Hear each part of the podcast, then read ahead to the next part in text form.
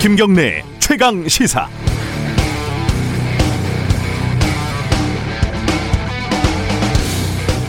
사람이라는 게요 청개구리 같은 면이 있어서 하지 말라고 하면 더 하고 싶죠. 저는 원래 매일 뜨는 해 무슨 1월 1일이라고 새삼 해돋이하고 이런 거 좀 오바스럽다, 어, 부산스럽다 이렇게 생각을 하는 쪽이었습니다. 그런데 어제 강릉시장이 오지 마라 해돋이 보러 오기만 해봐라 해는 평생 뜬다 내년에 봐라 뭐 저희 인터뷰에서 이런 취지로 인터뷰를 했죠. 그러니까 왠지 더 보고 싶더라고요. 태양력에서 1년이라는 게 태양이라는 별이 다른 별들 사이를 움직여서 한 바퀴 쭉 돌고 처음부터 다시 시작하는 거니까 1월 1일의 첫 해돋이는 나름 각별한 의미가 있다. 이렇게 평소 하지도 않는 생각까지 들고요. 그래서 보고 싶지만 텔레비전, 인터넷으로 생중계들 많이 한다니까 그걸로 보면 되겠죠. 원래 잘 하지 않는 새해 소망도 한번 빌어볼 겁니다. 코로나야 꺼져라. 이번처럼 개인적인 소망과 사회적, 국가적, 전 지구적인 소망이 일치하는 경우가 있었을까요? 여러분들의 2021년 소망은 무엇입니까? 문자로 한번 공유해 주세요. 많이 퍼뜨리고 다니면 이루어질 확률도 높아진다고 늘 하지 않습니까? 새해 복 많이 받으시고요. 2021년 1월 1일 새해 첫날 김경래 최강 시사 시작합니다.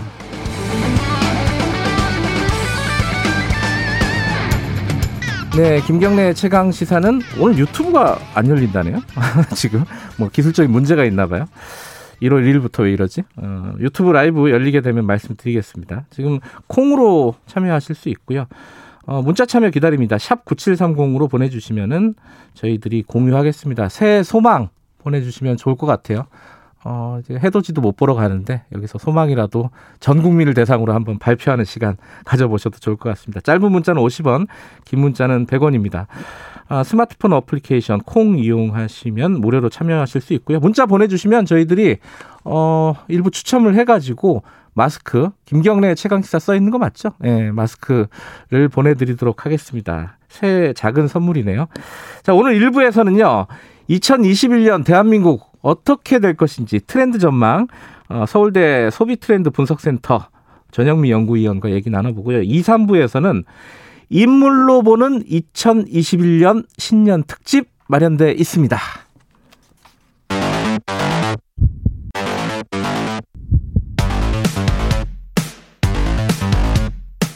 오늘 아침 가장 뜨거운 뉴스 뉴스 언박싱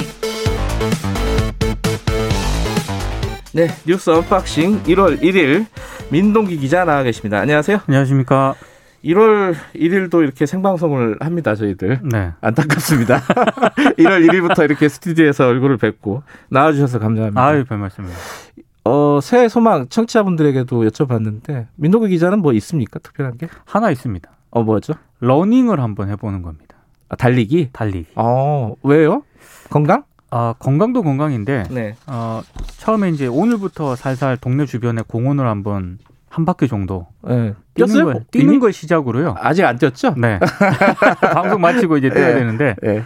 뛰는 걸 시작으로, 음, 어, 올해 12월 31일에는 한강을 한번 달리고 있지 않을까. 아, 조심스럽게 한번 예상을 해봅니다. 작심 삼일이라 그러잖아요. 그러니까 이틀 하고 하루 쉬었다가 또 이틀 하고 이러면 돼요. 네네. 어, 저도 달리기를 한때 잠깐 했었거든요. 네. 팁을 드리면은 청취자분들 많이 아실 텐데 달리기 앱이 굉장히 많습니다. 아, 그럼요. 앱을 네. 사용하면은 굉장히 도움이 돼요. 기록, 정말 많더라고요. 예, 앱이. 기록도 자기가 계속 볼 수도 있고 그리고 심심하지는 않고요. 1km 뛰면 1km 뛰었다. 네. 너잘 뛰었다, 못 뛰었다 계속 얘기해 주니까 심심하지 않게 달릴 수 있습니다. 오늘 아마 올 연말에 어, 살이 쪽 빠진 민동기 기자를 볼 수 있을 것으로 기대해 보겠습니다. 오늘 첫 소식은 그래도 그래도 뭐 좋은 소식이네요. 그죠?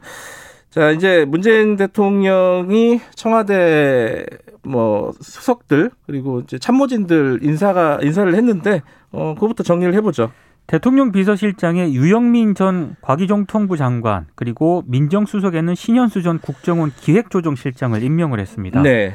유영민 실장은 기업인 출신이고요. 정치인이 아니라 기업인 출신을 비서실장으로 했다. 그렇습니다. 예. 문재인 정부 초기 과기정통부 장관에 임명이 됐고요. 신현수 신임 민정수석은 국정원 기획조정실장을 지냈는데 노무현 정부 때 청와대 사정비서관으로 당시 문재인 대통령과 함께 근무한 그런 인연이 있습니다. 검사 출신이잖아요. 그렇습니다. 예. 어, 문재인 정부에서 검사 출신을 등용을 한 거는 어, 굉장히 이례적인 일인 거죠. 그러니까 음, 첫 문재인 정부 검찰 출신입니다. 민정수석은 네. 어, 박범계 법무부 장관 내정자하고 김진우 공수처장 후보자가 모두 판사 출신이잖아요. 그렇죠. 그래서 균형을 좀 맞췄다라는 그런 언론들의 평가가 있고요. 특히 이 사법연수원 16기거든요. 음. 박범계 법무부 장관 내정자하고 윤석열 둘이 검찰총장보다 동기잖아요. 동기인데 일곱 기 일곱 기수 선배라고 합니다. 아, 일종의 대선배네요. 말하자면. 엄청나게 음. 큰 선배고요. 그리고 윤석열 총장과도 가까운 사이로 알려져 있다 이렇게 지금 언론들이 음. 평가를 내리고 있는데 네. 중요한 건 검찰의 반응 아니겠습니까? 음. 언론들의 소개된 검찰 반응을 보니까 굉장히 호의적입니다. 어, 호의적이에요? 적임자가 이제야 제자리를 찾은 것 같다라는 그런 평가가 나오고 있고요. 어. 예. 검찰의 입장을 이해하면서도 합리적인 방향으로 검찰 개혁을 이끌어 나갈 수 있다는 기대가 담겨 있다라는 평가가 상당히 많습니다. 예. 보수 언론들의 평가도 굉장히 좋은 편입니다. 어, 호의적이라는 게 이례적이네요. 어, 저 그 자체가 이례적입니다. 예. 근데 좀 특이한 거는 그 박범계 법무부 장관 후보자가 인사청문회 때문에 보통 사무실을 마련을 하잖아요. 네. 고검에다가 했다고요? 그러니까 조국 전 장관하고 추미애 전 장, 아, 추미애 장관은 예. 안 일했거든요. 예. 어, 뭐 종로 쪽에 사무실을 따로 사무실을. 마련했잖아요. 그렇습니다. 그런데 아, 박범계 후보자 같은 경우에는 검찰에 요청을 해가지고요. 음, 서울고검청사에 인사청문회 준비단 사무실을 설치를 했습니다. 유화 제스처로 언론들이 해석을 하고 있고요. 예. 그리고 어제 청문회 준비단하고 상견례를 했는데 네. 박범계 후보자가 여의도에는 민심이 있고 서초동에는 법심이 있다. 민심에 부응하되 법심도 경청해야 한다. 이런 음. 차원에서 검찰청의 사무실을 정했다라고 설명을 했는데 검찰 관계자가 언론들 이제 기자들에게 얘기를 했는데 이게 얼- 일부 언론에 소개가 됐는데요. 대검 국감에서 윤 총장하고 박, 후- 박 내정자가 이 설전을 벌이긴 했는데 두 사람의 사이는 여전히 좋다. 또 이런 음. 얘기가 오늘 일부 언론에 보도가 됐습니다. 약간 신현수 민정수석 신임 민정수석도 검찰 출신이고 박범계 후보자도 장관 후보자도 검찰의 좀 유화적인 제스처를 처음에 취하는 걸 보면은 네. 기조가 뭐, 뭐 전체적으로 뭐 개혁 기조가 달라지진 않겠지만 어쨌든 분위기는 조금 바뀌겠다 이런 생각은 좀 드네요. 그렇습니다. 예. 예. 지금 유튜브 라이브가 막 열렸다고 합니다. 유튜브 라이브 많이 들어오셔가지고 이게 생방송이니까요. 예, 1월 1일 날 외롭습니다. 예, 얼굴도 보면서 어, 얼굴 민동기 기자 얼굴도 보시고 12월 30일에는 살이 쪽 빠져 있을 거니까 지금 얼굴 한번 봐주시기 바라겠습니다. 어, 김상조 정책실장도 사표를 냈잖아요. 근데 네. 유임을 했네요. 그러니까 3차 재난지원금 지급과 같은 코로나 방역 이런 현안들이 많기 때문에 네. 정책 실장을 교체할 때가 아니다라는 게 청와대의 설명인데요. 네. 근데 언론들 해석은 일단 뭐 정- 주요 정책 기조에 수정을 할 뜻이 없다는 점을 좀 밝힌 것 같다. 이런 음. 해석이 있고 또 네. 하나는 교체할 만한 마땅한 후보자가 없었다. 네. 그래서 나오는 얘기가 만약에 적임자가 좀 나오게 되고 코로나19 국면이 진정이 되면 어, 교체 가능성도 있다라는 그런 해석을 하기도 합니다만 시기가 좀 적절하지 않- 않을 경우에는 김상조 정책실장 같은 경우에는 문재인 대통령하고 함께 음. 임기를 마치게 될 수도 있다. 또 이런 관측도 나오고 있습니다.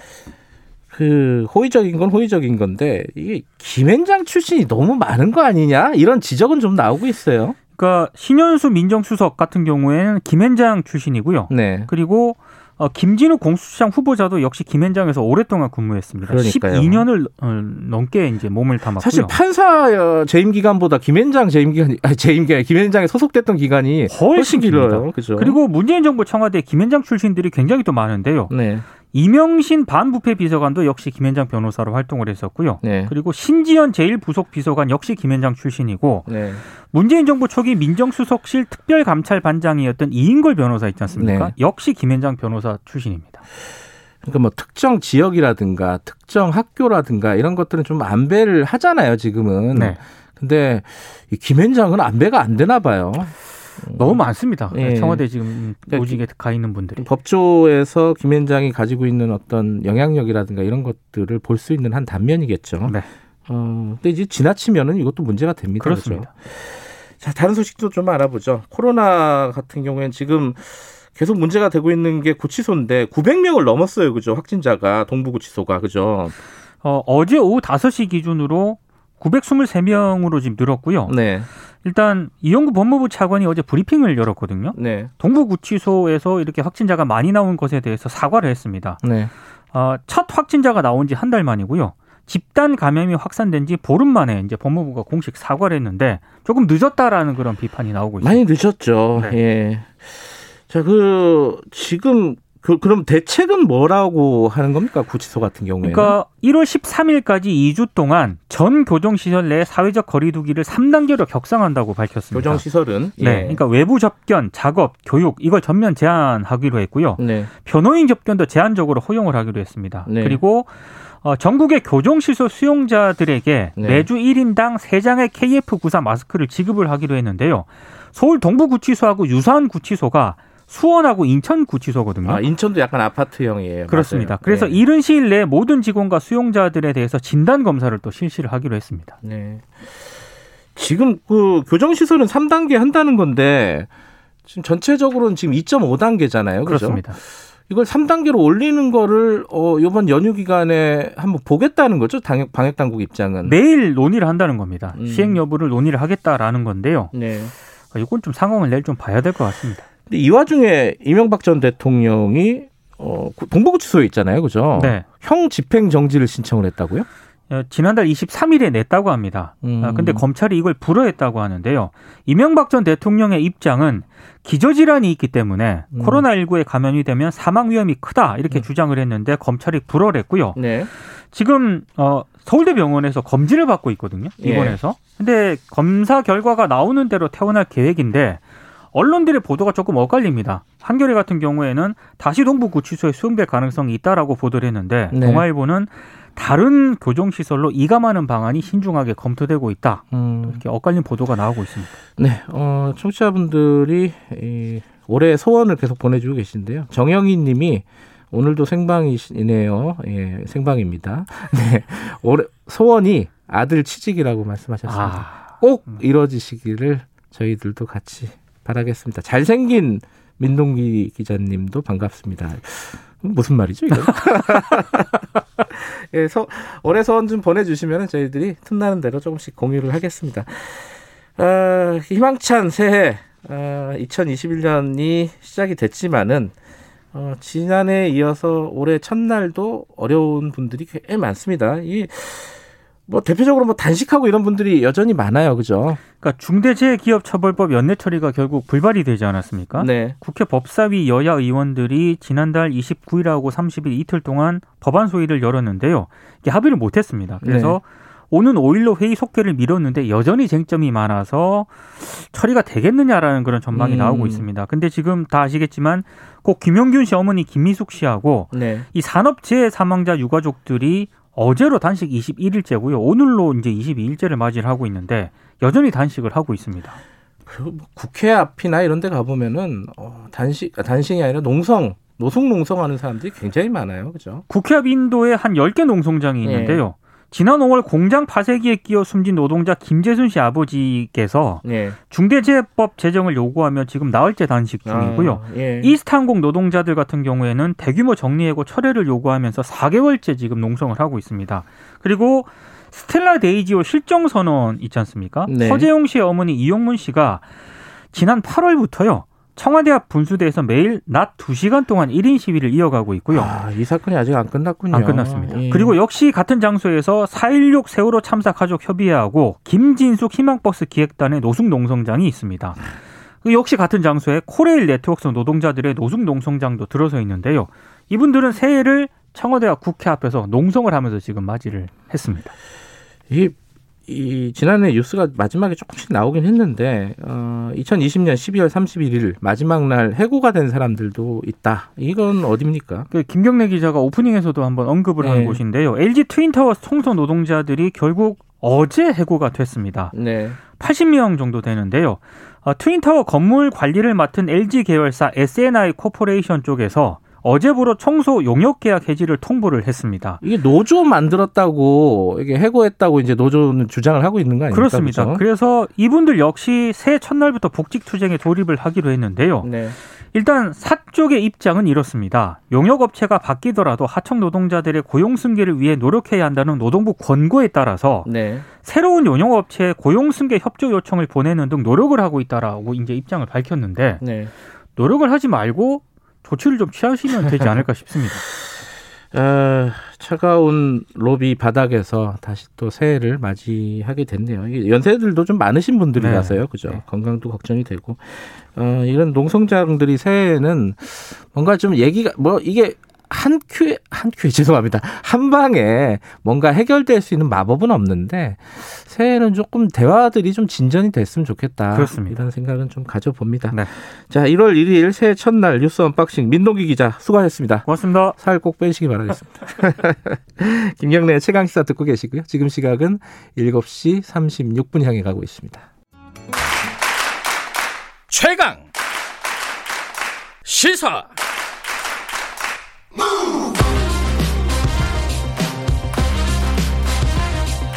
지금 여러분께서는 김경래 기자의 최강 시사를 듣고 계십니다.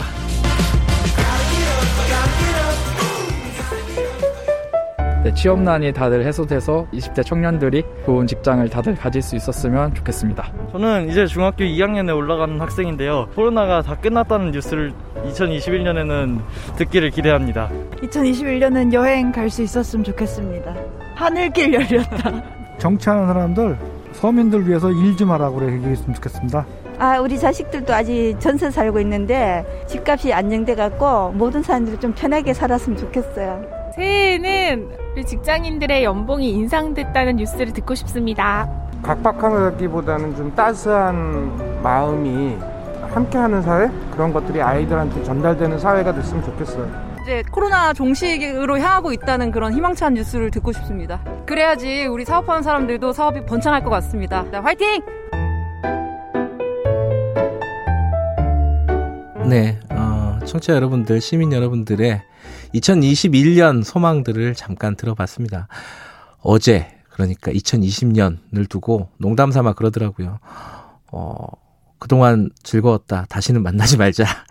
이게 이제 코로나 때문에 너무 힘든 한 해였잖아요. 2021년은 어떻게 될 것인가. 그 연장선에 있는 해 아니겠습니까? 2021년의 트렌드, 어떻게 될지 2021년도의 전체적인 모습을 한번 좀 조망을 해보죠. 자 서울대 트레, 소비 트렌드 분석센터 어, 전미영 연구위원 연결돼 있습니다. 위원님 안녕하세요.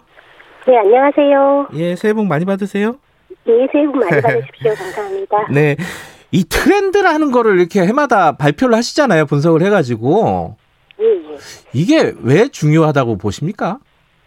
어, 사실은 뭐 이게 기업들만 관심을 갖는 그런 이슈가 아닐까 그런 생각도 할 수 있는데 네. 어 사실 저희 일반 소비자들 일반 국민들도요 우리 네. 사회가 어떻게 바뀌고 있나 이제 이런 음. 것들 아시면 음. 내가 뭐 공부는 어떻게 해야 되고 음. 또 앞으로 미래 준비는 어떻게 해야 되고 그런 네. 것들을 조금 계획을 세울 수 있으시니까 예. 어 굳이 거창하지 않더라도 사회에 대해서 관심을 좀 가져주시면 좋지 않을까 예. 그런, 그런 측면에서 트렌드를 이해해 주시면 될 것 같습니다. 예, 뭐 취업을 준비하시는 분들, 뭐 사업을 준비하시는 분들, 투자를 준비하시는 분들 여러 가지 그런 어떤 준비에 도움이 되는 말씀을 좀 들어보도록 하겠습니다. 일단 코로나19 얘기를 빼놓을 수가 없겠죠. 2021년도 이 전체적으로 이 올해를 관통하는 키워드가 뭐라고 지금 선정을 하셨어요? 예, 저희 센터가 예, 그해에 주목하면 좋은 현상을 10가지 트렌드로 뽑고 있는데요. 네. 그 10가지의 첫, 번, 첫 번째 글자를 이제 두 문을 맞춰서요. 예. 그의 표제어를 만듭니다. 예. 2021년의 표제어는 어, 카우보이 히어로 이렇게 한번 정해봤습니다. 카우보이 히어로 이거 무슨 뜻인가요? 이게 소의 해기 때문에 예, 이런 얘기가 나오는 건가요? 네, 정확하게 맞추셨는데요. 예. 저희가 아무래도 1년에 한 번씩 트렌드 키워드를 발표하다 보니까 띠를 조금 맞추고 있어요. 음, 2021년 이제 소띠이기도 하고요. 네. 어, 또 여러분 카우보이는 그 야생에 날뛰는 소를 길들이는 사람입니다. 네. 그래서 2021년에는 전 날뛰는 코로나 바이러스를 좀 길들여보자 이런 바람 저희도 담았고요. 네. 또 생활 방역 힘, 힘쓰시는 마스크 쓰시고 손 세정하시는 저희 국민들 한 분한 분이 히어로다 이런 음. 의미까지 담아서 네. 어, 약간 힘내자는 의미로 저희가 카우보이 히어로 이렇게 두운을 맞췄습니다. 그 해석이 좋네요. 이 국민들 한분한 분이 다 히어로다. 영웅들이다. 이런 말씀이시네요. 그, 그 카우보이 히어로가 영어 이제 두운을 맞추셨다는데, 그럼 C부터 시작을 해볼까요? V-nomics, coming of V, V-nomics, V-nomics가 온다 이런 뜻인 것 같은데 이거는 무슨 말이에요? 예, 저희 센터가 만든 신조어인데요. 네. 신조어 트렌드 키워드 이렇게 이해하시면 될 것 같은데 어렵진 않습니다. 예. 경제를 뜻하는 economics에 예. 바이러스의 V를 붙여서 아. 이 코로나 시대의 소비 경제가 어떻게 될까 이런 것들을 저희가 나름대로 브이노믹스 현상이라고 정의를 해봤습니다. 그게 언택트 뭐 이런 얘기인 건가요?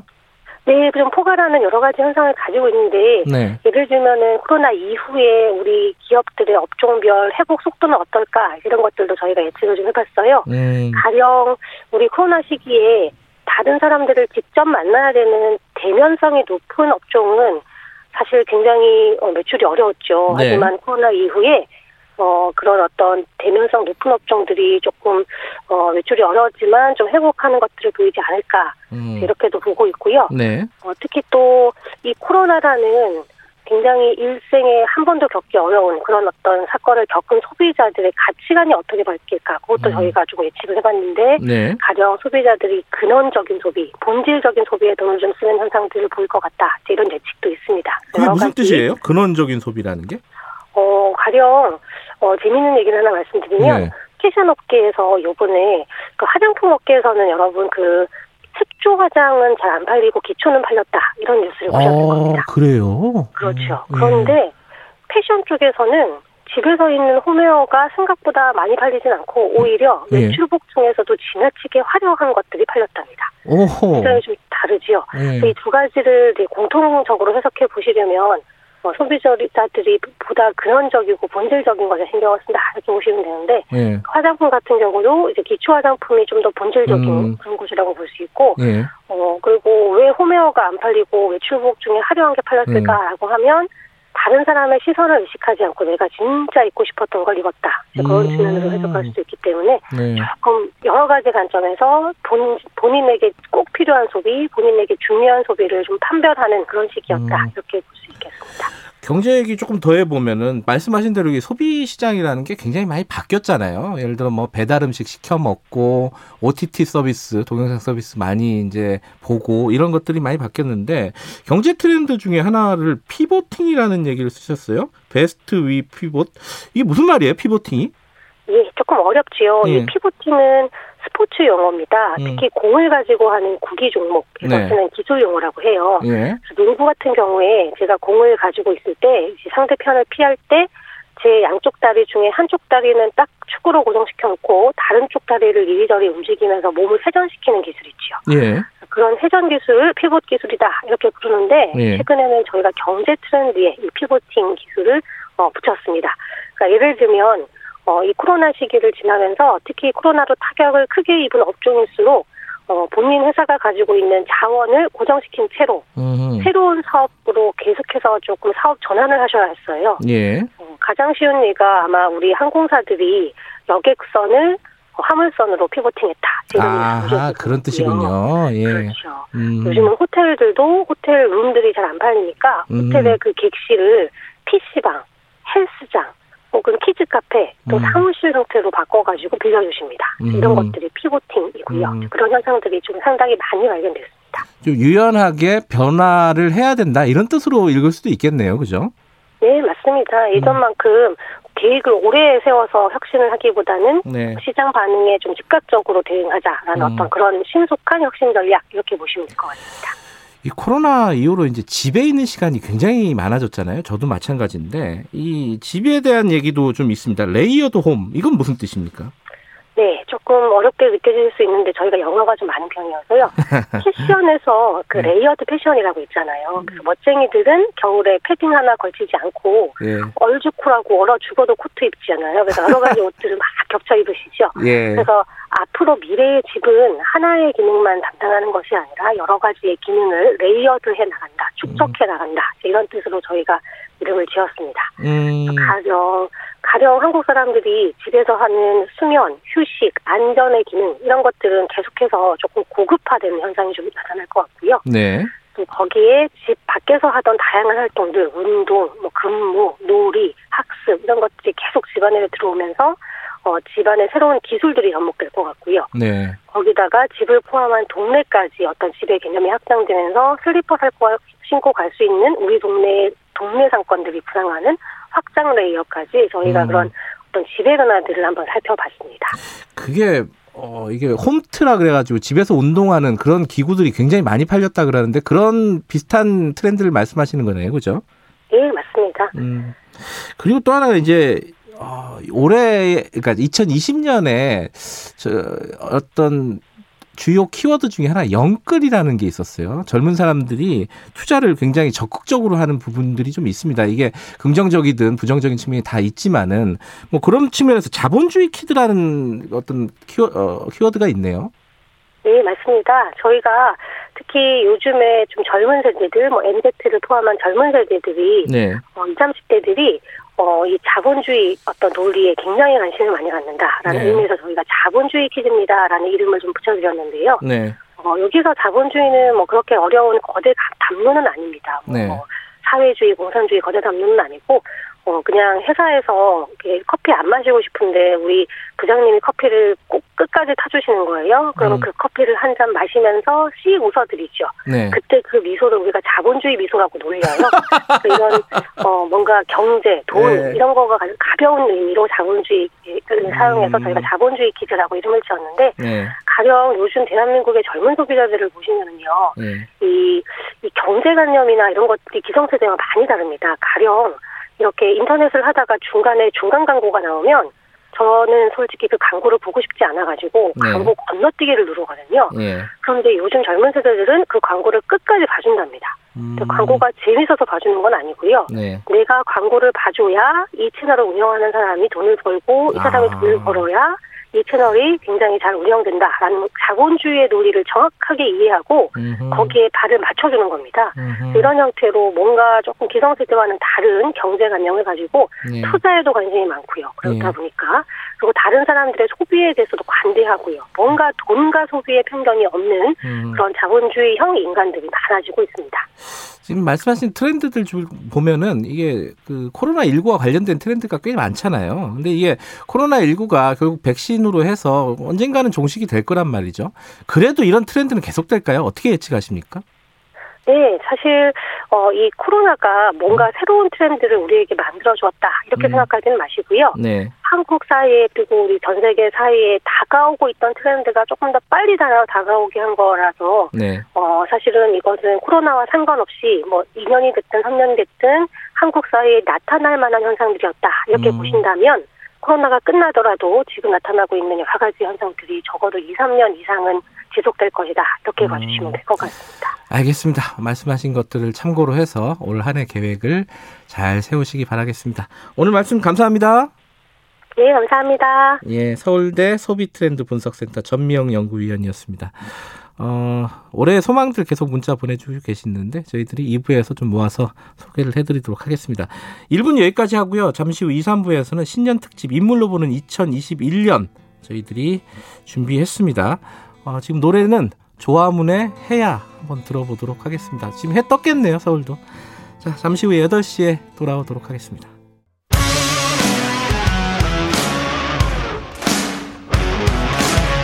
뉴스타파 기자 김경래 최강 시사.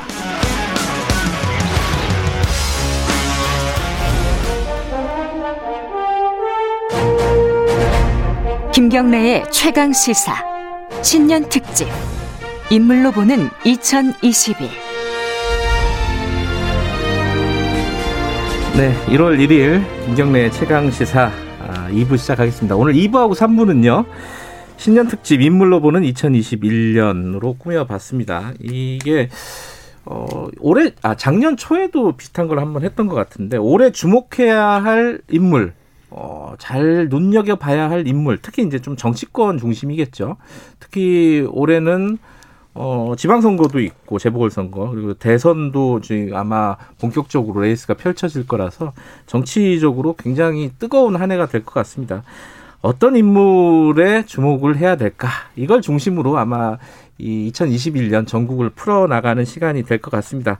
오늘 전문가 세 분 모셨습니다. 먼저 윤태곤 의제와 전략그룹 더모아의 정치 분석 실장님 나와 계십니다. 안녕하세요. 네, 안녕하세요. 새해 복 많이 받으십시오. 네, 새해 복 많이들 받으시고요. 엄경영 시대정신 연구소장님 나와 계십니다. 안녕하세요. 예, 안녕하세요. 어, 마이크를 좀 가까이 대셔야 돼요. 네, 안녕하세요. 새해 복 많이 받으십시오. 네, 새해 복 많이 받으시고요. 김수민 시사평론가 나와 계십니다. 안녕하세요. 네, 반갑습니다. Happy New Year입니다. 그, 어, 엄경영 소장님은 아직도 업무너라고 부르나요, 사람들이? 글쎄 조금씩 잊혀져 좀 가고 게 있나요? 어, 예, 기자들은 이제 주로 기억을 하고 아. 어, 요즘 또 어, 다음 재보궐 선거 어, 네. 이런 전망을 물어보고 있습니다. 그게 이제 총선 때 정확하게 맞춰갖고 그렇게 된 거잖아요, 그죠? 그렇죠. 예. 그러면 오늘도 어, 내년 아 어, 내년이 아니고 올해구나. 올해 재보궐 선거하고 대선도 좀 정확하게 예측을 해주시면은 어, 다시 업무너가 되지 않으실까 생각을 아, 해보겠습니다. 부담이 있지만 한번 해보겠습니다.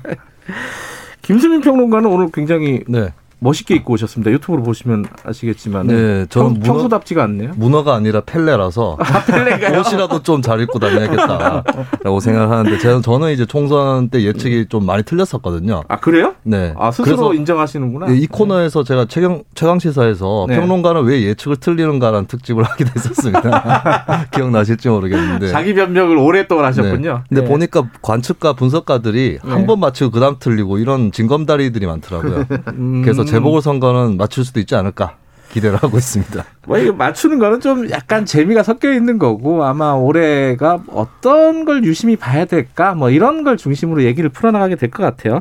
윤태권 실장님도 오늘 어, 특별한 스케줄이 없으신가 봐요 보니까. 아, 그럼요. 특별한 스케줄이 있으면 안 되죠. 아 그래요?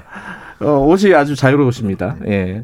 저도 마찬가지고요. 저도 빨리 이거 끝나고 가서 어, 집에 가서 그냥 밥 먹으려고 아무 약속이 없습니다. 자, 김경래 최강사 유튜브 라이브 열려 있고요. 실시간 방송 보실 수 있습니다. 스마트폰 콩 이용하시면 무료로 참여하실 수 있고 샵 9730으로 문자 보내주시면 짧은 건 50원, 긴 건 100원입니다. 어, 소망들 좀 보내주시고 계신데 그건 저희들이 중간중간에 좀 소개를 하겠고 올해 이 인물을 좀 주목해야 된다. 청취자 여러분들도 그런 의견 보내주시면 저희들이 적절하게 소화를 좀 해보겠습니다. 어, 보내주시는 분들 추첨을 해가지고 저희들이 마스크 보내드리니까 어, 작은 선물이죠. 네, 보내드리니까 많이들 어, 보내주시기 바라겠습니다. 지금 1월 1일 날 생방송 하는 사람들 어, 문자 보면은 힘이 납니다. 1953님이 오사님이 새해에는 군에 있는 아들 군 생활 잘하고 대학 가는 막내 대학 생활 잘하길 바랍니다. 이런 말씀 보내주셨고 7579님이 텅 빈 회사에 출근했습니다. 아 경비 일 하시는 모양, 모양이네요. 쉬는 날이 없다. 올해는 주말과 공휴일이 있는 삶이 되게 하소서. 아 진짜 이게 중요한 말이네요. 쉴 수 있는 한 해가 됐으면 좋겠습니다. 1546님 올해 93세가 되는 시어머니 건강이 작년만큼 유지되길. 와 93세. 3월에 중요한 시- 시험 치를 큰아이에게도 행운이 함께하기를 기원합니다. 저도 다 같이 바라겠습니다. 자, 본격적으로 시작을 해보죠. 지- 작년 1년 전에 이런 비슷한 걸 아까 했다고 말씀을 드렸는데 그때 주로 짚었던 인물들이 이해찬, 황교안, 손학규, 유승민 뭐, 뭐 이렇습니다. 이 중에 지금은 뭐 안 보이는 사람들도 있고 완전히 좀 판이 좀 달라진 느낌도 있고요. 어, 작년하고 올해 어떤 차이가 있을지 뭐 이건 뭐 윤태권 실장께서 먼저 좀 얘기를 열어주시죠. 어, 그러니까 이제 문재인 정부 출범 이후의 기준으로 보면은 이제 네. 한 4년 차 되는 거지 않습니까? 예. 처음에 첫 해 같은 경우에는 그 대선 주자들이 그대로 등판해 있었어요. 네. 유승민, 뭐 홍준표, 안철수 이런 분들이 이제 지방선거까지 등판해 있어가지고 지방선거 때는 여당이 압승을 하고 야당의 주자들이 이제 많이 패배를 했죠. 그때는 국민들이 그렇게 생각한 것 같아요. 대선 때 한번 결정했는데 왜 자꾸 연장전 하려고 하냐 음. 선수들이 그래서 그분들이 퇴조하고 작년 같은 경우에는 허리급 되는 인물들 그러니까 음. 이번 대선 이전하고 지난 대선 중간쯤에 음. 이제 허리급 되는 인물들이 대표적인 게 이제 이해찬 전 대표라든지 손학규 대표 같은 인물들이 음. 허리급 되는 인물이겠죠. 그리고 여기서 살아남으면은 다음 대선까지 준비로 갈 수 있는 인물들이 이낙연, 유승민, 황교안 뭐 이런 분들인데 음.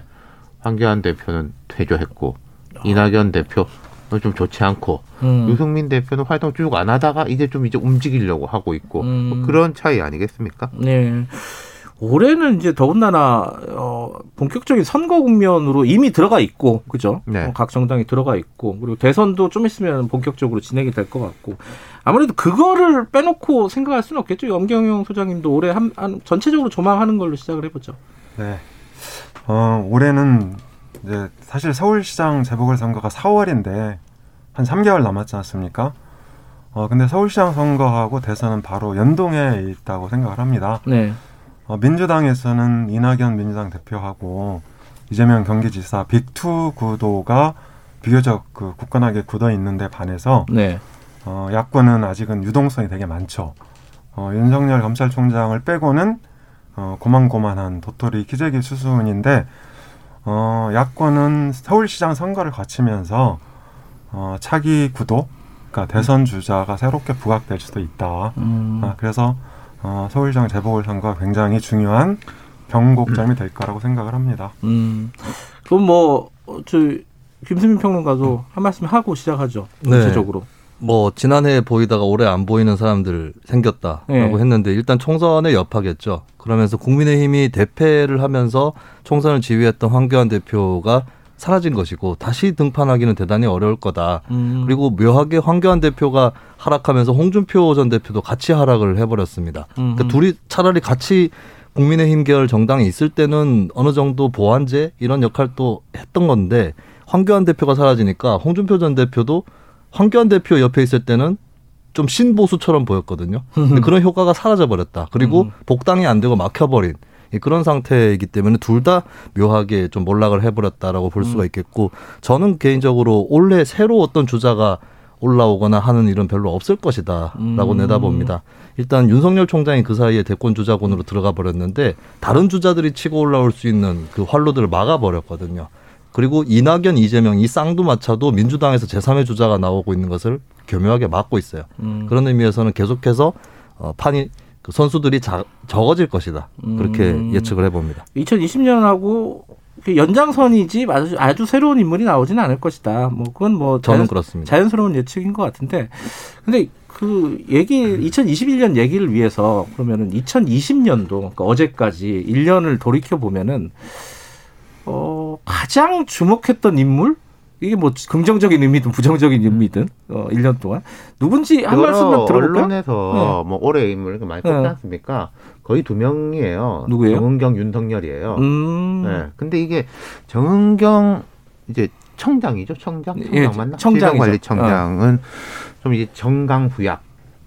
상반기에는 되게 좋았었고 하반기로 가면서 뭐 백신 문제라는 최근에 이게 늘어나는 음. 거 하면서 좀 자세히 생각해 보시면은 한동안 이분이 잘 안 보였어요. 맞아요. 뭐 침대에서 떨어져 다쳤다 뭐 그 이유도 있었는데 안 보이다가 최근에 다시 브리핑 시작하고 있는 거고 하반 후반기에는 아무래도 윤석열 검찰총장 음. 이두 사람이 다 정치권 인물은 아니지만은 사실은 정은경 청장은 정부를 상징하는 인물이고 음. 윤석열 총장은 정부하고 각을 세우는 음. 그러니까 여야에 소속된 인물은 아니지만은 뭐 범여. 범야 이런 예. 의미가 되는 거죠. 그러니까 이 두 사람이 주목받는 인물로 나온 것이고 정강후약 뭐 이런 말씀 드린 거죠. 음, 그, 그 두 인물이 가장 올해의 인물로 뽑는 거에 대해서는 뭐 대부분 동의할 것 같은데 엄, 엄 소장님께서는 어떻게 생각하세요? 네, 대체로 동의하는데 어, 저는 오히려 예. 어, 문재인 대통령이 한 축에 있었고 예. 또 한 축에는 윤석열 검찰총장이 있었다. 음. 그래서 문재인 대 윤석열 구도가 형성이 된 한 해가 아닌가. 음. 어, 일단 지난 4월 총선에서 어, 작년이죠. 작년 4월 총선에서 어, 문재인 선거로 치러졌단 말이죠. 예. 문재인이냐 아니냐. 예. 어, 이렇게 하면서 어, 문재인을 야권이 전면적으로 소환을 한 그런 선거였고요. 어, 후반기에는 윤석열 검찰총장이 어, 굉장히 떴죠. 음. 어, 그게 추연 갈등도 있었고, 어, 뭐, 최근에 이제 징계론까지 불거지면서, 어, 가장 핫한 인물이 됐는데, 공교롭게도 윤석열 검찰총장의 반대편에는 또, 어, 문 대통령이 있습니다. 음. 아, 이렇게 볼 때, 어, 지난 한 해는 문재인 대 윤석열 구도가, 어, 1년 내내 유지됐다. 음. 그렇게 생각을 합니다. 김수민 평론가는 네. 어떻게 보세요? 저 앞에 두 분하고 똑같은 말씀 겹치는 네. 부분이 있을 수밖에 없는데요. 윤석열 총장이 아무래도 음. 작년에 부각이 많이 됐다고 볼 수가 있겠죠. 뭐 본인이 정치를 하겠다라고 확언하지도 않은 상태에서 여론조사에 처음에 포함이 작년 초에 됐던 것 같은데 그때 뭐 그렇게 아주 큰 지지율은 아니었는데 이제 사람들한테 상기가 되는 효과가 있었던 거죠. 아저 네. 사람도 대통령 후보로 나올 수도 있겠구나. 예, 그 상황에서 이제 어, 검찰 대 정권의 갈등이 커지면서 계속 지지율 올라가고 묘하게도 이제 국민의힘 쪽이 더 큰 타격을 먹었어요. 음. 네, 윤 총장이 부상을 하면서 그쪽 보수 성향이라든지 또 중도 보수 성향 표들이 윤 총장한테 집중이 되면서 대선이 쌍두마차로 가는 듯 했는데 삼두마차가 되었다. 예, 그런 의미에서는 윤 총장이 가장 큰 변수적 인물이었다라고 정리를 할 수 있겠죠. 윤석열 총장에 대한 얘기는 시작하면 아마 끝까지 그 얘기를 할 것 같아서 어, 입으로 좀 돌리고요. 어, 이- 이번 지방선거에 좀 집중해서 먼저 일부에서는 얘기를 해보죠. 일단 판세 서울 부산 뭐 이게 꼭 여론조사는 아니더라도 전체적인 판세가 어떤지 이거는 업문업께서 먼저 얘기해 주시는 게 엄 소장님이 말씀해 주시는 게 좋을 것 같아요. 네, 일단 서울시장 선거부터 간단하게 말씀드리면 어, 야권은 일부 여론조사에서 국민의힘이 민주당에 역전하면서 어, 많은 인물들이 출마 러시를 이루고 있습니다. 음. 어, 다만 경쟁력이 경쟁력이 있다고 평가되는 오세훈 전 서울시장 그리고 나경원 전 의원은 아직은 어, 공식 출마 선언을 안 했는데 네. 예, 사실상 출마 수순에 돌입했다. 음. 아, 이렇게 이제 당 안팎에서는 전망하고 있고요. 어, 그리고 안철수 어, 국민의당 대표가 지난주 일요일 날 전격적으로 출마 선언을 하면서 어, 먼저 선방을 치고 나아갔습니다. 어, 근데 두 정당은 어, 국민의당이나 국민의힘은 아직은 단일화라는 난제가 남아 있어서 예. 어, 상황은 다소 유동적이다 이렇게 볼 수 있을 것 같고요. 어, 민주당은 다만 어, 연말에 여러 가지 그 악재와 난제들이 중첩해 있었죠. 코로나19 재확산도 그렇고 추윤 갈등도 있었고 어, 주요 입법 과제에 대한 단독 처리 그리고 공수처장 논란 어, 이런 것들 때문에 아직은 판세가 가시화되고 있지 않다 어, 이렇게 볼 수 있는데 어, 제가 보기에 어, 올 4월 서울시장 재보궐 선거 역시 정치 지형이 변하지 않았다. 어, 저는 어, 지난 4월 총선 때 형성된 민주당 우위, 즉 범진보 우위 정치 지형이 어, 여전히 유지되고 있다고 봅니다. 다만 음. 여러 가지 현안들이 불거지면서 어, 마치 어, 야권 후보가 약신하는 것처럼 보이는데 음흠. 어, 저는 이런 그 현안들이 조금 수그러들면 음. 어, 그 민주당 우위 정치 지형의 모습을 드러낼 거라고 보고요. 어, 다만 지난번 총선 때 서울 지역구 평균 득표율 차이가 민주당과 국민의힘 차이가 어, 11.7% 포인트였습니다. 예. 그러니까 전국 선거에서는 8.4%였는데 격차가 조금 더 벌어졌던 거죠. 음. 어, 다만 이 격차는 음, 다소 줄어들 수 있다. 음. 어, 다소 줄어들 수 있지만 여전히 민주당 우위다 이렇게 생각을 하고 있고요. 어, 부산시장 선거는 지난 총선 때 이미 그 새로운 정치 지형이 확인이 됐죠. 어, 국민의힘 우위 정치 지형이 확인이 됐고 어, 대략 한 9% 포인트 정도 차이로 국민의힘 후보가 이겼는데요. 어, 이번에도 큰 변수가 없으면 음. 네, 국민의힘 후보가 우세를 점유하지 않을까 네, 이렇게 전망합니다. 그러니까 지금 엄 소장님 얘기 중에 이제 귀에 들어오는 얘기가 어 현안들이 좀 가라앉으면은 기, 기존의 정치 지형이 크게 변하지는 않을 거다 선거에서도 이번 선거에서도 이거네요, 그죠? 네, 그렇죠. 그러니까 음. 어, 그 지난 4월 총선 때 형성된 정치 지형을 단적으로 설명하는 예가 20대에서 50대까지 퍼져 있는 반 국민의힘 비토 정서거든요. 네, 그래서 어. 이런 비토 정서가 여전히 살아 있고, 그러니까 이 정치 지형이 변하려면 이 연령대에서 국민의힘에 대한 선호도가 올라가야 알겠습니다. 된다. 그, 근데 이제 거기에 동의하시 못하시는 분들도 있을 것 같기도 하고 그 저는 윤- 그래서 윤태권 실장 제가 어떻게 보세요? 도- 제가 뭐 엄소영 말씀에 반대한다기보다는 음. 좀 재밌어야 되니까 다른 각도에서 좀 말씀을 드려볼게요. 예. 부산은 비- 뭐 생각이 비슷하고요. 예. 서울 같은 경우에 몇 가지 이제 변수들이 있는데 자 보통 선거를 이제 구도 바람 인물 뭐 이런 식으로 이야기하거든요. 예. 구도를 이제 엄 소장님은 민주당이 이제 우위의 지형 이제 좀 형성된 그 지난 총선하고 이 앞에 몇 번의 선거를 거치면서 뭐 유권자 재정렬 이런 이야기를 했었어요. 많은 네. 전문가들이 진보 보수의 기존 지형이 많이 깨졌다. 보수가 약화되는 이제 기울어진 운동장 음. 이 이제 보수 쪽으로 내리막길이고 진보가 올라가는 형성돼 있다 이런 이야기를 많이 했고 그런 게 이제 좀 보이기는 하는데 저는 그게 좀 바뀌고 있다라는 느낌이 드는 거예요. 그러니까 음. 민주당이 국민의힘보다 우위인 면은 분명히 있는데 예. 반민주당 정서, 반정부 정서. 안 그래도 아무래도 선거는 심판 선거의 것이 강하고 그 민주당하고 국민의힘 입장에서 보면은 국민들이 국민의힘은 지금 연달아 세 번 네 번 심판을 했어요. 네. 회초리를 많이 때려가지고 음. 별로 때릴 게 없는데 민주당은 사실은 한번 한 번 뭔가 조금 맞고 가야 될 걸 피해온 느낌이 있어가지고 쌓여 있는 게 음. 있다 이런 부분 그리고 조직력이라든지 서울에서의 그런 뭐 국회의원도 훨씬 많고 구청장도 훨씬 많고 이런 것도 있지 않습니까? 근데 이번 지방선거는 지난 총선보다도 엄청 더 강한 언택트 선거가 될 가능성이 높다. 네. 그리고 이 언택트라는 게 무슨 유튜브에서 재밌는 컨텐츠를 올려가지고 막 하는 것보다는 메시지 중심. 음. 의 이야기들로 나갈 가능성이 있다면 그런 조직력 부분에서 열세가 이제 큰 변수는 안 될 수도 있을 것이다. 음. 그러니까 구도 바람인물 이렇게 봤을 때 저는 구도는 오히려 야권이 유리하다. 음. 국민의힘은 사람이 좋아해서가 아니라 이름도 이미 바꿨고요. 음. 자 보시죠. 당 대표 비대위원장이죠. 비대위원장이도 밖에서 온 인물이에요. 음흠. 그리고 지금 국민의힘 지지층이나 중도층들의 그 대선 주자 지지율에서 흡수율이 제일 높은 사람은 윤석열이에요. 이명박, 박근혜 두 대통령을 그렇게 했는데도 불구하고 국민의힘 지지층들이 아 윤석열 뭐 이기면 되지 이런 식으로 지지를 한다는 거죠. 그렇기 음. 때문에 야권 지지층이 이제 흡수될 가능성이 높다. 하지만 이제 변수가 한두 개가 있다면은 저는 이제 코로나에 대한 거. 음. 코로나는 저는 정말로 3월 달쯤에 뭐가 어떻게 돼 있을지 잘 모르겠어요. 예측 비대위원장이. 그런 말 네. 했지 않습니까? 선거 앞두고 백신 막 놓을 거다. 네. 뭐, 뭐 돈도 뿌릴 것이다. 뭐 그게 꼭 선거를 겨냥해서만은 아니겠지만은 그 코로나에 대한 지형이 바뀐다면은 또 여당한테 유리한 국면들이 펼쳐질 수도 있고요. 어쨌든 약간 두 분 생각이 약간 결이 다른데 어, 이 김수미 평론가 네. 생각이 궁금하네요. 캐스팅 보트인데.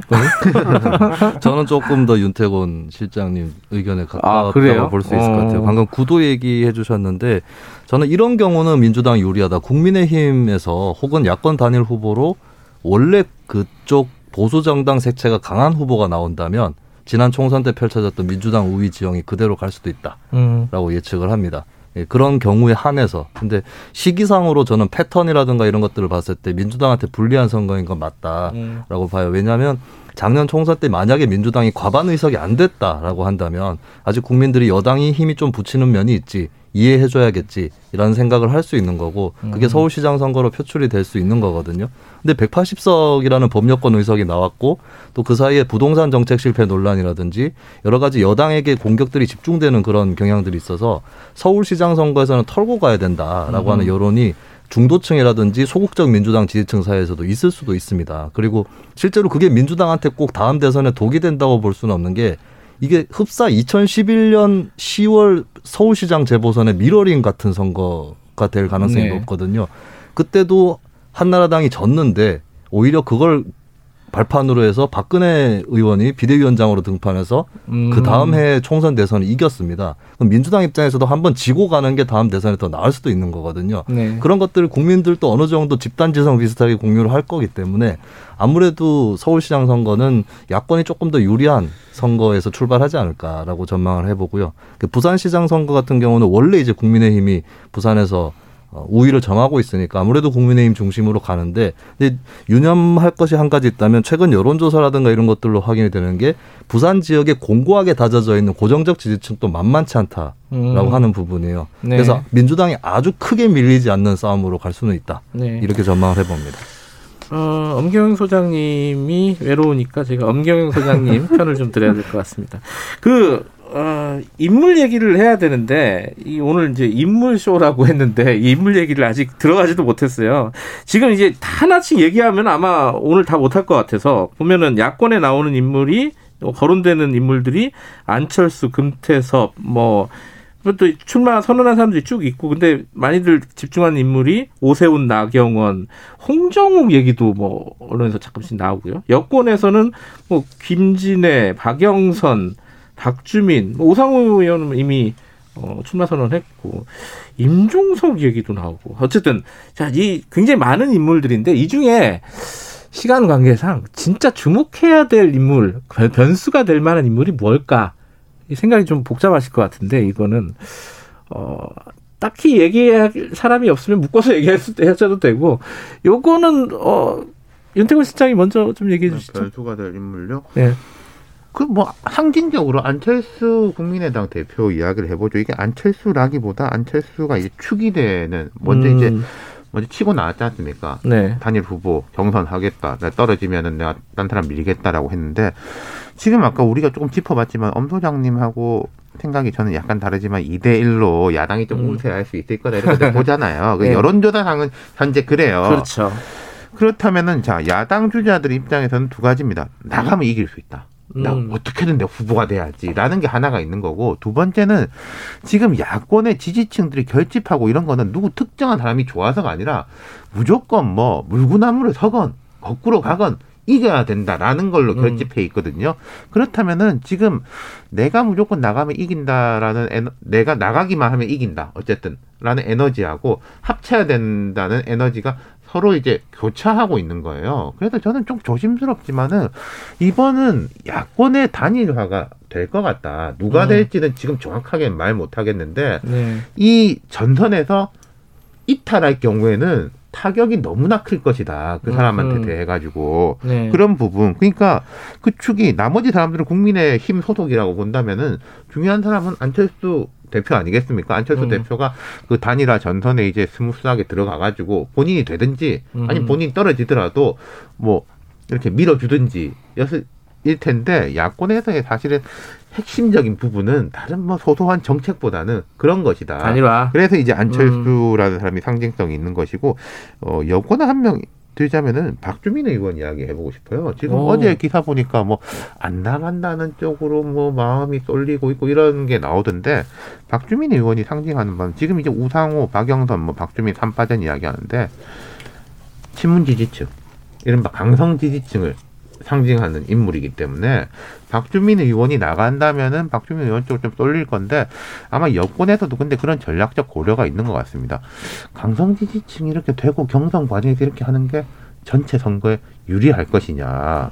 아마 박주민 의원, 의원도 그 고민을 하고 있는 건 같은데, 박주민 의원이 들어가서 3파 경선이 되는 거랑, 박주민 의원이 빠지고, 그럼 뭐 딴 사람이 나올 수도 있겠지만은, 우상호 박영선의 양자 경선이 되는 거랑은 여당의 어떤 전략, 선거 구도가 음. 많이 바뀐다. 예. 이거 어, 엄 소장님 신청곡을 들어야 되기 때문에 엄 소장님 얘기부터 듣죠. 아, 네. 어, 민주당부터 얘기를 음. 해보면요. 어, 박주민 의원 말씀하셨는데 그분이 차세대 정치인인 거는 맞죠. 어, 그렇지만 아직은 인지도 면에서는 음. 어, 박영선 중기부 장관을 능가하기는 좀 어렵지 않나.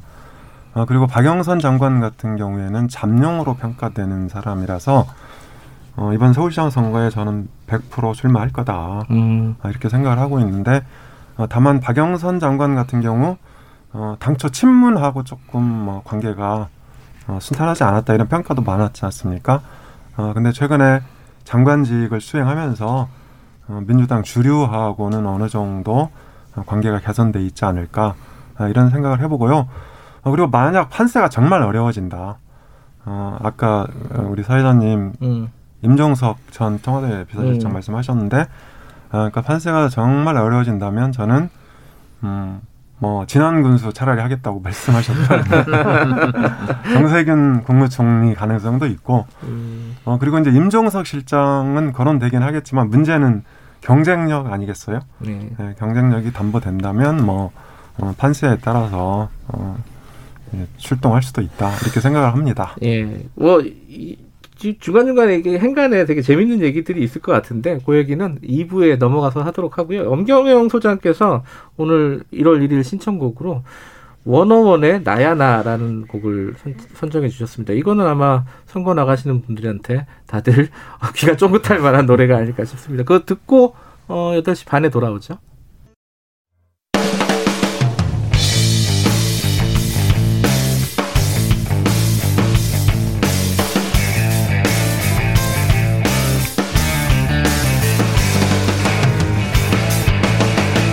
김경래의 최강 시사.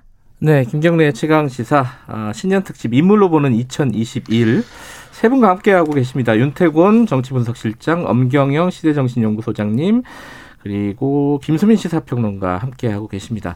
제가 앞서서 이제 지방선거에 대한 구도 잠깐 이제 두 분 말씀을 들었고 김수민 평론가가 어 전체적인 정리를 하시고 이제 대선으로 좀 넘어가야 될 것 같은데 뭐 이게 여권 야권 이 대체적인 구도를 말씀해 주셨는데 네. 김수민 평론가한테는 좀 다른 거 좀 여쭤봐야 될 것 같아요. 아, 네. 추미애 장관 어떻게 할 것 같아요? 추미애 장관이 서울시장을 원래 좀 생각했던 것 같은데 네. 일이 그 사이에 너무 커져 버렸어요. 어, 뭐 지난 두 달만 돌아보더라도 굉장히 커졌기 때문에 바로 서울시장 나가기엔 부담이 있을 것이다. 그리고 민주당 입장에서도 이번 재보선이 어느 정도 불리한 여건에서 치러지는 거기 때문에 음. 좀 색깔이 연한 후보를 더 선호할 가능성이 있습니다. 그리고 음. 어차피 떨어질 거라도 마찬가지고 네. 네, 되더라도 되게 하기 위해서라도 마찬가지고 또 서울시장 선거는 이번에 당선이 되더라도 임기가 1년 남짓 하기 때문에 뭐 굳이 친문을 내야 돼. 이런 생각을 또 안 할 수도 있는 거고요. 음. 그런 의미에서 추 장관은 좀 당해서 부담스러워하지 않을까 그렇게 보여지고 이제 추 장관 입장에서는 서울시장 선거에 나갔다가 무리하게 어, 어떤 유탄을 받거나 음. 이렇게 돼서 몰락을 하는 것보다는 조금 더 숨을 고르고 나서 차라리 대선이라든지 이런 쪽을 노리는 것이 낫지 않을까라고 판단할 것 같습니다. 그 평론가 분들에게 이런 거 물어보면 약간 실례인가요? 이게 그럼 최종적으로 구도가 1대1 어디 누구 누구가 어 이런 거 예측을 지금 상황에서 예측을 해달라 그러면 좀 예의에서 벗어나는 건가요? 김수민 평론가는 어떻게 생각하십니까? 아 서울시장 후보로 누가 나올 네. 것이냐? 1대1 후보가 된다면 최근에 거론되는 그 구도가 가능성이 가장 높다고 생각합니다. 누구요? 박영선 대 안철수. 아 네. 그래요? 누가 네, 이번에는 평이하게 평이하게 예측을 하려고요. 아 이번에 이제 승률을 약간 올리시려던 네. 엄 소장님이 예측하시면 어떻게 되는 거죠? 이제 어 이번에 다시 음, 어떻게 될 것 같습니까? 아, 이거는 그냥 뭐 재미삼아. 네, 네. 예. 민주당은 네. 뭐 음, 박영선 저도 동의하고요. 아 그래요? 네. 다들, 음. 어, 야권은 그러니까 단일화가 늦어지면 질수록 국민의힘 후보가 유리하지 않을까 싶습니다. 단일화 국면에서. 음. 그래서 어, 뭐 오세훈 전 서울시장 출마 설이 돌고 있는데 음, 음, 오세훈 전 서울시장이 출마하게 되면 네. 단일화 경선에서 오세훈 시장이 한 3월쯤 되면 더 유리하지 않을까. 음. 아, 그래서 저는 어, 박영선 대 오세훈 이 구도를 전망합니다.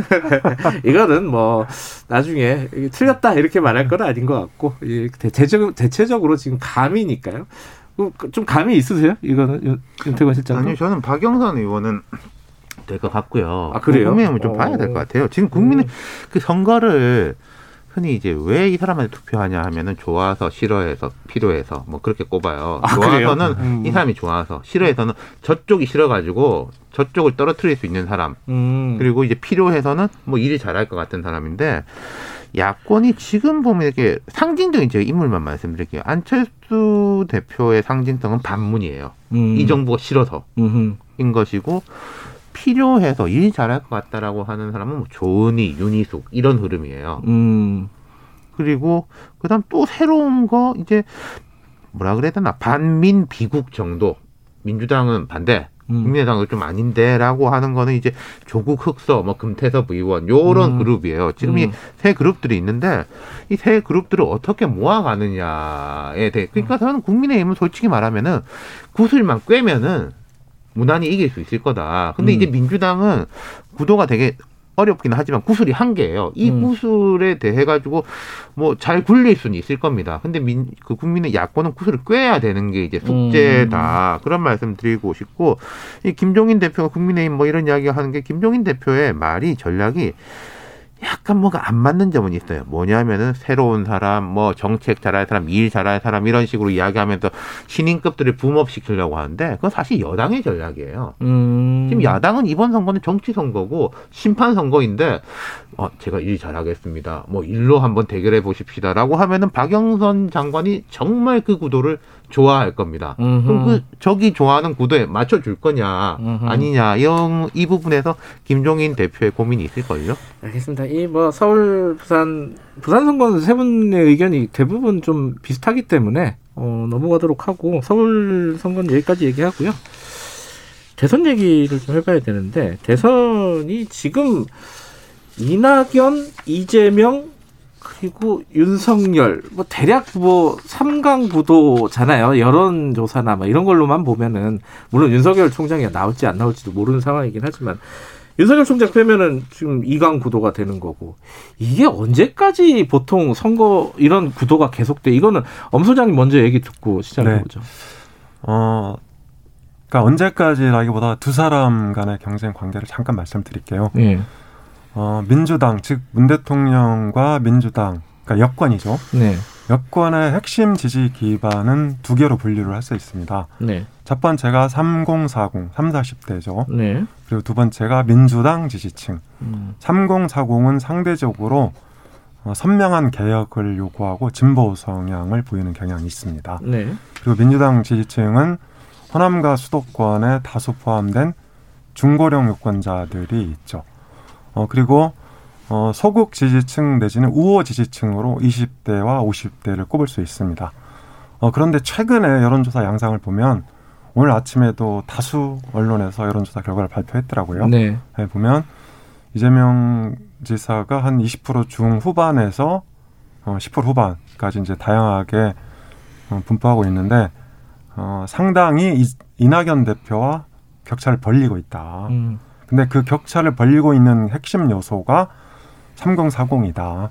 네, 3040이 기울었는데 이 3040은 어 최근 그 민주당의 어 이 개혁 과제 미진에 대한 책임을 최근 이제 많이 물었거든요. 음. 어, 이러면서 음, 이재명 지사가 어, 촛불이 요구했던 개혁 과제를 어, 제대로 수행할 수 있을 거다. 어, 이런 이제 판단을 하고 있는 것 같아요. 그래서 저도 3, 40대한테 가서 물어보면 이 지사에 대해서 이 지사가 민주적인지는 장담을 못 하겠지만 음.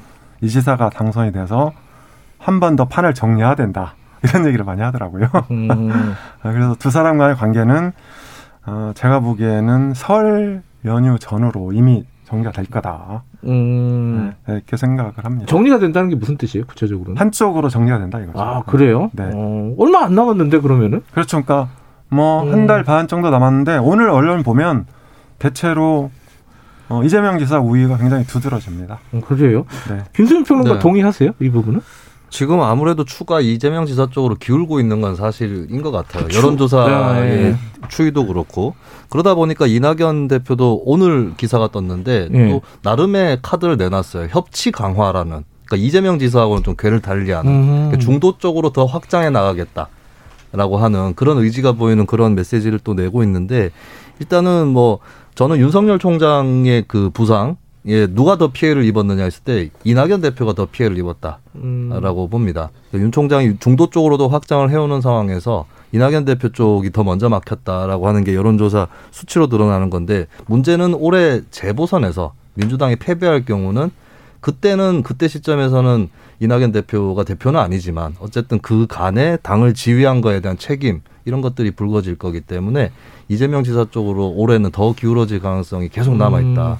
라고 저도 전망을 해봅니다. 근데 오늘 저기 뭐야 어 노래를 신청을 해달라고 했더니 김수민 평론가께서 최연의 둘이서를 듣자고 했는데 네. 그 둘은 이낙연 이재명이 아니네요? 어 저는 그 둘을 아, 얘기한 그래요? 게 맞아요. 원래는. 아, 그래요? 예. 음. 왜냐하면 저는 이재명 지사 입장에서도 이낙연 대표가 좀 버텨주는 게 더 좋을 것이다라고 음. 생각을 해요. 왜냐하면 이낙연 대표가 버텨주면 어, 좀 그 뒤에 숨어서 공격도 덜 받을 수도 있고 음. 그리고 예전에 노무현 후보가 이인재 후보를 제꼈던 것처럼 네. 좀 막판에 제끼는 게 더 낫거든요. 처음부터 제치면 집중 공격을 이제 본인이 받게 됩니다. 음. 그런 의미에서 저는 이 두 주자가 서로 버텨주는 게 음. 양쪽에게 유리하다.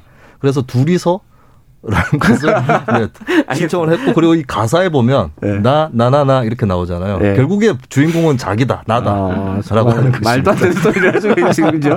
자 최연의 둘이서 짧게 듣고 올게요.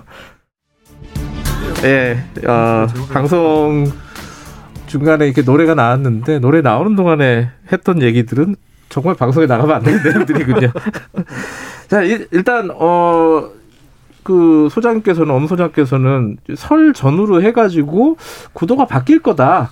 한쪽으로 네, 한쪽으로 정리가 될 거다 이런 말씀을 해주셨고 어 윤태곤 이게 아마 그 청취자분들은 가장 궁금한 부분 중에 하나일 거예요 정치 좋아하시는 분들 네. 윤태곤 실장은 어떻게 보세요 정치적인 구도를? 정치적 구도보다는 민심이 중요하다라고 말씀드리고 싶은데 그래도 이제 저희는 오늘 좀 구도 같은 걸 네. 이야기하는 거니까 참 관심사예요. 이게 제가 좀 과거 이야기를 해드리자면은 정권 재창출에 성공했던 케이스들이 자 노태우에서 김영삼, 김대중에서 노무현, 이명박에서 박근혜입니다. 네. 두 가지가 필요합니다. 주자는 차별화를 해야 되고요. 예.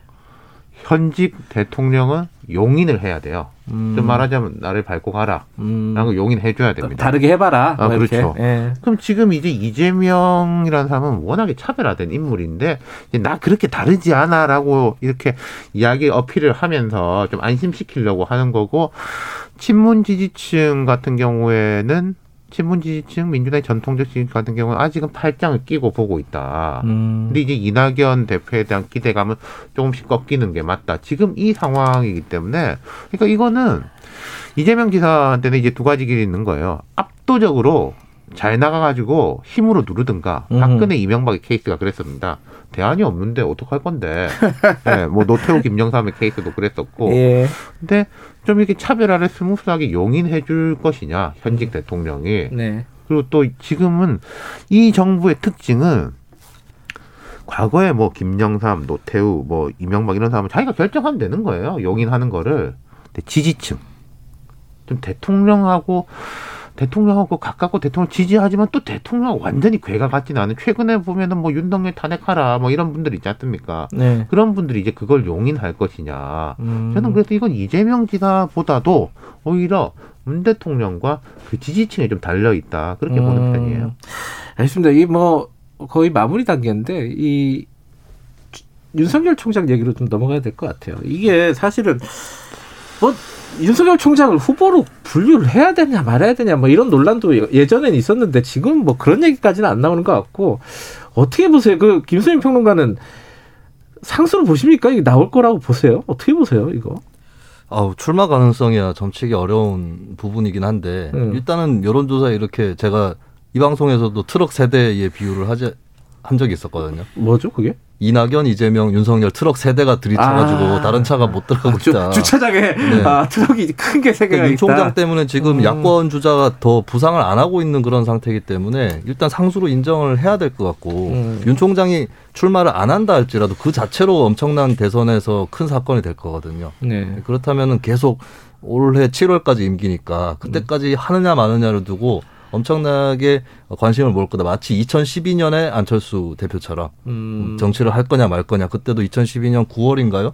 어, 출마 선언하기 전까지 계속해서 관심을 모았듯이 윤 총장 도 그런 존재가 될 수밖에 없겠죠. 근데 지금 윤 총장과 국민의힘 관계는 뭐라고 설명해야 될지 잘 모르겠더라고요. 이거 어떻게 바- 뭐 관계 설정이 이루어질 거라고 보십니까? 아, 윤 총장은 반문재인을 대표하는 야당 정치인입니다.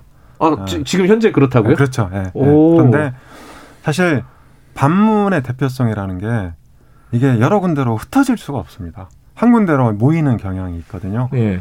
과거에 황교안 대표도 그랬죠. 네. 어, 그래서 어, 지금 국민의힘 대선 주자들이 반문 경쟁에 나서고 있는 이유가 윤 총장과 반문 경쟁, 그러니까 어, 반문을 통한 야권 후보 경쟁을 놓고 어, 이렇게 힘겹게 싸움을 벌이고 있는데 어, 윤 총장을 당해낼 수가 없죠. 어, 윤 총장은 이미 어, 반문 대표성을 확보를 했고 점점 강화하고 있는 관계다. 음. 어, 이렇게 볼 수 있는데 그 문제는 국민의힘이 어, 여전히 이명박 박근혜 전 대통령을 대표하는 정치 세력으로 이미지가 남아 있다는 말이죠. 음. 그래서 어, 국민의힘의 반문 대표성은 순수성이 훼손돼 있습니다. 그러니까 국민들한테 쉽게 안 먹히는 부분이 있다. 그런데 윤석열 검찰총장의 반문 대표성은 굉장히 순수하잖아요. 과거의 부채가 전혀 없거든요.